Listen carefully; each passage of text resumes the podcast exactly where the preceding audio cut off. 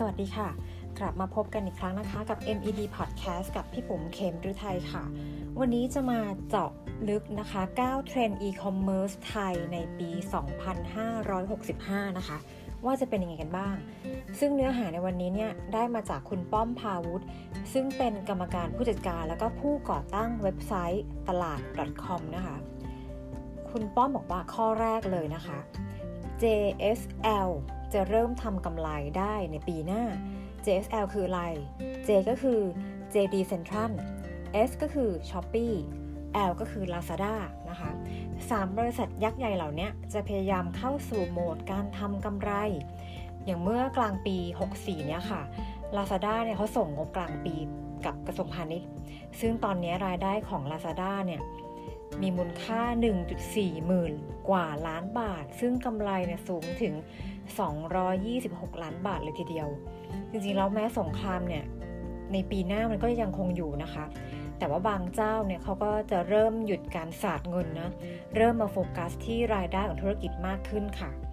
และกำไรของพวก Marketplace นั้นอะ Lazada กับ s h อ p e e เขาก็จะได้มาแบบต่างกันนะคะ Shopee เนี่ยรายได้เขาจะมาจากค่าคอมมิชชั่น และก็การซื้อโฆษณาภายในเว็บ แต่ว่า Lazada จะมี 2 โมเดลค่ะ ก็คือ รายได้ที่ได้มาจากการโฆษณาก็คือ ผู้ประกอบการรายย่อยเนี่ยที่ไปขายของ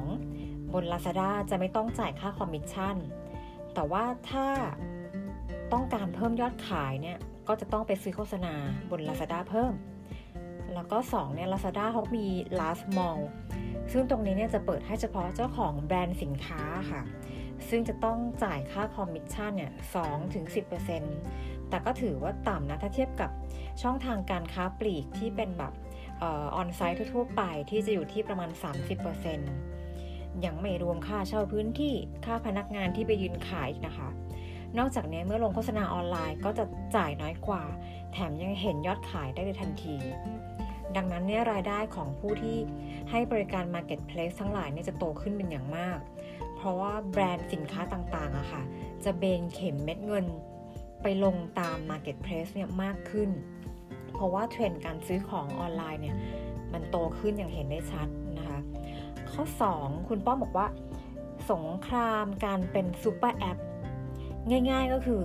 ไอ้ซูเปอร์แอปก็คือเป็นแอปที่มันต้องต้องเปิดทุกวันนะคะ โดยมีทุกบริการอยู่ข้างในนั้น เช่น Grab ที่ตอนนี้ก็คือสั่งอาหารก็ได้ ส่งสินค้าก็ได้ แล้วก็เดี๋ยวนี้ก็ยังสามารถสั่งสินค้าจากซูเปอร์มาร์เก็ตก็ได้ด้วยนะคะ แล้วก็ยังมี e-wallet มีการให้กู้เงินด้วย คือมีทุกอย่าง หรืออย่าง True Money นะคะ ก็คือเริ่มเป็นซูเปอร์แอปละเดี๋ยวนี้ก็คือมีกระเป๋าเงินใช่ไหมคะ จ่ายเงินได้ซื้อกองทุนได้ จ่ายค่าน้ำค่าไฟก็ยังได้ คือทำได้หมดทุกอย่าง ตอนนี้ซูเปอร์แอปก็เริ่มแบบเติบโตแบบ อย่างมาก ๆ ในไทย รวมไปถึงธนาคารเองก็ตาม ก็เริ่มพยายามผันตัวนะให้เป็นซูเปอร์แอป ที่ทุกคนเนี่ยพยายามช่วงชิงเวลาของลูกค้าให้อยู่กับแอปของเขาเนี่ยให้นานที่สุด แล้วก็ในปีนี้ก็มีการบุกตลาดซูเปอร์แอปครั้งใหญ่ของสายการบินแอร์เอเชียนะคะ ที่เขาเนี่ยได้มีการซื้อ GET นะคะผู้ให้บริการส่งอาหารเนี่ยให้เข้ามารวมอยู่ในแอร์เอเชียเพื่อให้บริการส่งสินค้าได้ง่ายขึ้น อีกเจ้าที่น่ากลัวมาก ๆ ก็คือ Shopee ค่ะ ตอนนี้ก็เริ่มมีทุกอย่างแล้วก็รุกหนักมาก แล้วก็ยังมี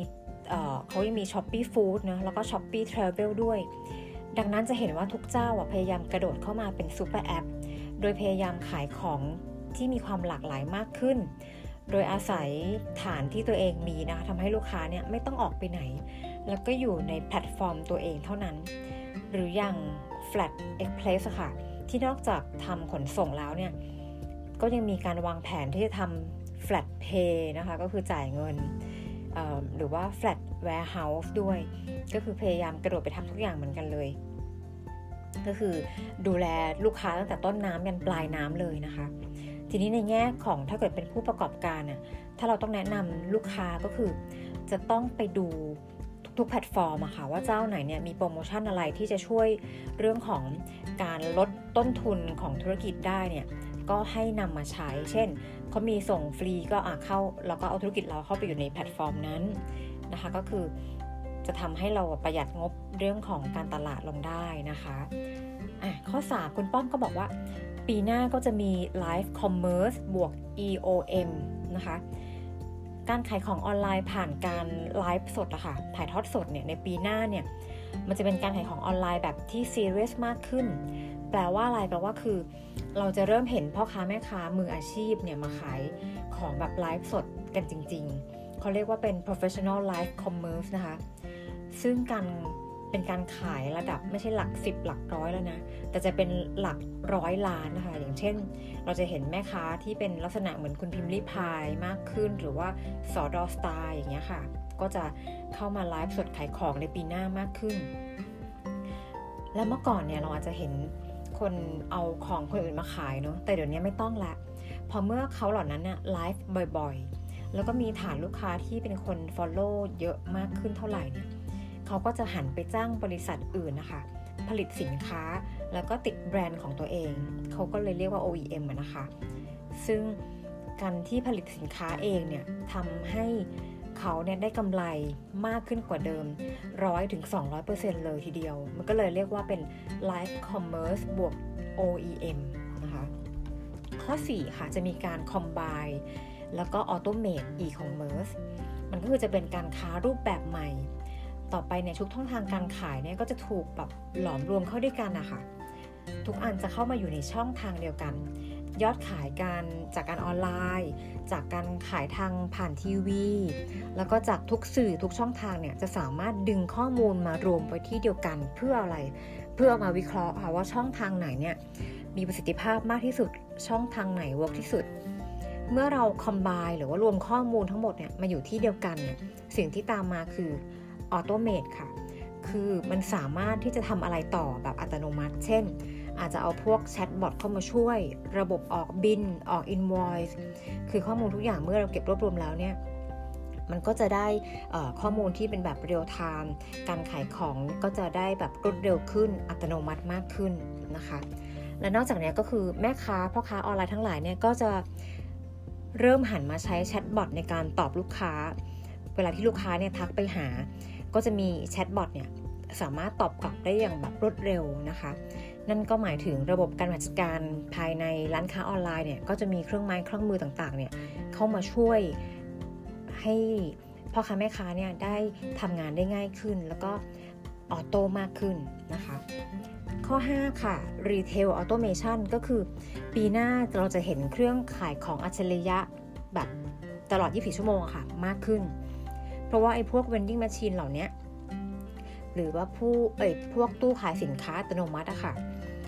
ราคามันไม่แพงแล้วก็ข้อดีคือ มันไม่ต้องจ่ายเงินเดือนให้ตู้เหล่านี้นะคะ ไม่ต้องมาจ่ายโบนัส แถมยังขายของได้ตลอด 24 ชั่วโมง แล้วก็ยังมีระบบความการดูแลความปลอดภัยอย่างดีนะคะ ใครที่มีธุรกิจที่มีหน้าร้านอยู่แล้วเนี่ย อาจจะลองเอาไอ้ตู้ vending machine นะคะมาวางหน้าร้านดูก็น่าจะมีประโยชน์นะคะ ข้อ 6 ค่ะ งบโฆษณาเท่าเดิม แต่ว่าขายของได้น้อยลง งบโฆษณาที่ใช้ในปีนี้หรือปีเก่าๆเนี่ยอาจจะได้น้อยลงเนะเพราะว่าอีคอมเมิร์ซเนี่ยมันกลายเป็นแบบเรื่องปกติ เมื่อทุกคนกระโดดเข้ามาในอีคอมเมิร์ซมากขึ้น สิ่งที่จะเกิดขึ้นก็คืองบประมาณที่เราต้องใช้อะค่ะ กระตุ้นกระตุ้นเรื่องของยอดขายเนี่ยเเมื่อเริ่มใช้งบมากขึ้น แต่ยอดขายลดลงเนี่ยมันทำให้ตลาดการลงโฆษณา ตลาดการแข่งขันการขายของออนไลน์เนี่ยมันก็จะดุเดือดมากขึ้นนะคะ ก็คือการโฆษณาแบบเดิมๆเนี่ยมันก็จะล้าหลังไปแล้ว คนก็จะหันมาแบบ PR Marketing ผ่านแบบออนไลน์มากขึ้น ปีหน้าก็จะเห็นแบบชัดมาก ข้อ 7 ค่ะ crypto commerce อันนี้เป็นคำใหม่คริปโตบวกกับคำว่า commerce นั่นก็คือการใช้สกุลเงินคริปโต มาร่วมกับการค้าขายจริงจัง โดยจริงๆที่ผ่านมาในช่วง 1-2 ปีก็เริ่มเห็นนะว่าคนเอาเหรียญคริปโตมาใช้ แต่จะเป็นใช้ในแง่ของการลงทุนซะมากกว่า หรือเก็งกำไร ไม่ได้เอามาซื้อของ แต่ในปีหน้าเนี่ยค่ะปี 65 เนี่ยเราจะเริ่มเห็นว่าคนเอาเงินคริปโตมาซื้อของกันมากขึ้น ตอนนี้อย่างพวกกลุ่มคริปโตนะคะบาง บางบางเจ้าที่เขาขายของเนี่ยอาจจะสามารถรับคริปโตในการขายเสื้อผ้า หรือมีสตาร์ทอัพบางรายเนี่ยจ้างนักกฎหมาย แล้วก็จ่ายเงินเดือนเป็นเงินคริปโตก็มีแล้วนะคะ ฉะนั้นในปีหน้าเนี่ยเราจะเห็น crypto commerce เนี่ยมากขึ้น แต่ต้องบอกว่าในแง่ของแบงก์ชาติเขาก็ยังไม่ได้สนับสนุนให้นำเงินคริปโตมาใช้ซื้อขายกันมากเท่าไหร่ แต่ในปีหน้าก็คงจะเห็นมากขึ้นในบางกลุ่มอุตสาหกรรมนะคะ ข้อ 8 ค่ะ D2C นะคะจะเริ่มแบบมีมากขึ้น D2C ก็คือ direct to customer ค่ะ เพราะว่าทุกแบรนด์สินค้าหรือว่าโรงงานเนี่ย จะกระโดดเข้ามาขายของออนไลน์ เราก็จะเริ่มเห็นแบบการขายผ่าน Marketplace การขายผ่านโซเชียลมีเดียแล้วก็จะเริ่มแบบเปิดร้านขายของเองแบบออนไลน์ที่ส่งตรงถึงผู้บริโภคกันเอง ไม่ได้ผ่านแบบ dealer หรือไม่ต้องผ่านตัวกลางแล้วนะคะ ซึ่งดังนั้นเนี่ยปีหน้าเนี่ย dealer หรือตัวกลางทางการค้าเนี่ยก็จะไม่ได้มีบทบาทมากเท่าไหร่แล้วเพราะว่าคนก็คือเริ่มทำอะไรด้วยตัวเองนะคะ direct to consumer ข้อ 9 จะเห็นการถดถอยของธุรกิจค้าปลีกท้องถิ่น หรือเขาเรียกว่า local business decline นะคะ เมื่อ 9 ข้อด้านบนที่ที่พูดมาค่ะ เกิดขึ้นรวมกันแล้วเนี่ย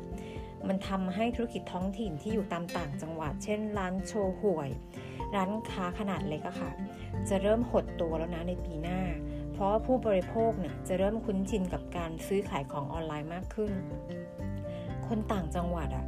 จากที่ไม่คุ้นชิน แต่ปีหน้าเขาจะเริ่มเปลี่ยนพฤติกรรมนะคะ มาขายมาซื้อขายของออนไลน์กันมากขึ้น ซึ่งจะกระทบกับธุรกิจค้าปลีกต่างจังหวัดแน่ๆ ไม่ว่าจะเป็นร้านเสื้อผ้าหรือว่ารองเท้านะคะ ยอดขายก็จะตกลงแล้วก็ร้านค้าก็จะปิดกิจการกันมากขึ้นอะดังนั้นนะคะเราเนี่ยในฐานะที่ เป็นผู้มีส่วนแนะนำการทำธุรกิจแล้วก็การเงินให้กับลูกค้านะคะ เราอาจจะนำข้อมูลเทรนด์เหล่านี้ไปบอกเล่าให้กับลูกค้าหรือว่าผู้ประกอบการรายย่อยเนี่ยได้ฟัง เพราะว่าเทคโนโลยีเหล่านี้ที่ถ้ามันก้าวเร็วเกินไปแล้วมันก็เป็นดาบสองคมเนาะคนที่ปรับตัวได้เร็วก็จะอยู่รอดแล้วก็อยู่ได้ดีด้วยนะคะ แต่คนที่ล้าหลังหน่อยเนี่ยธุรกิจก็อาจจะล้มหายตายจากไป เพราะว่าปรับตัวไม่ทันก็ได้นะคะ ก็ฝากเอาไว้นะคะ แล้วก็พบกันใหม่ใน MBD Podcast ตอนหน้าค่ะ วันนี้ไปแล้วค่ะ สวัสดีค่ะ